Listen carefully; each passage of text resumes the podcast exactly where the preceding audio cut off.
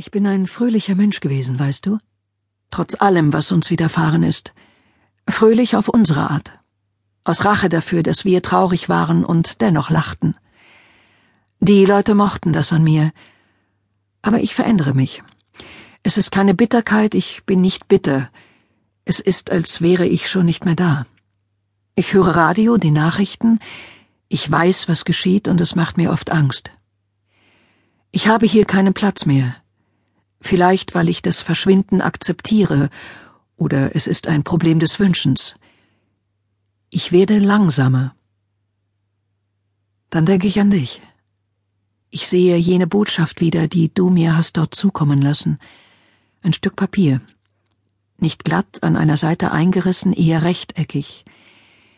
Ich sehe deine nach rechts geneigte Schrift und vier oder fünf Sätze, an die ich mich nicht erinnere.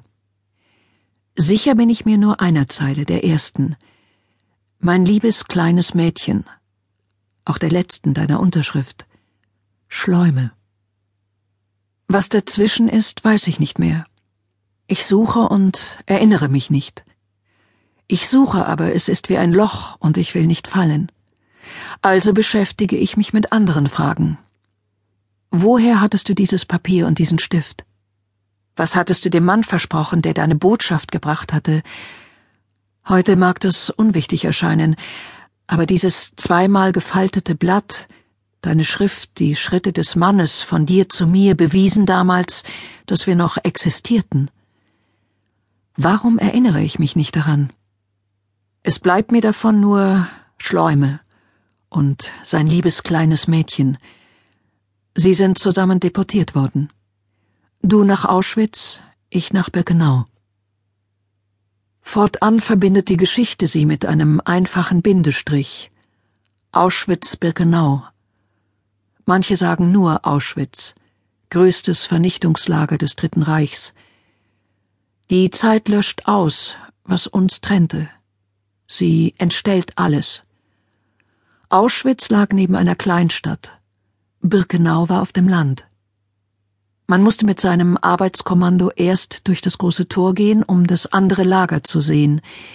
Die Männer von Auschwitz sahen zu uns herüber und sagten sich Dorthin sind unsere Frauen, unsere Schwestern, unsere Töchter verschwunden. Dort werden wir in den Gaskammern enden. Und ich sah zu dir hinüber und fragte mich Ist es das Lager oder die Stadt? Ist er ins Gas gegangen? Lebt er noch?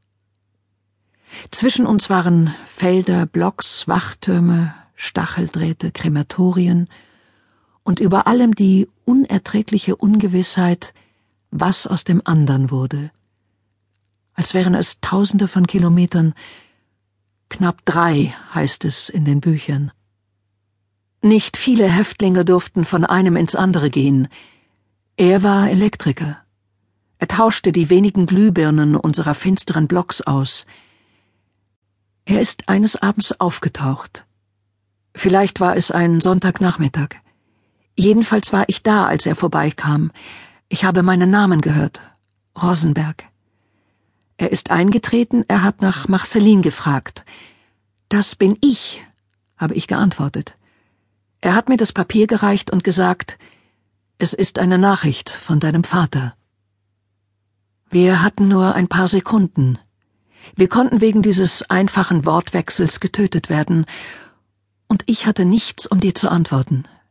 Weder Papier noch Stift, die Dinge hatten unser Leben verlassen. Sie bildeten Berge in den Schuppen, in denen wir arbeiteten. Die Dinge gehörten den Toten.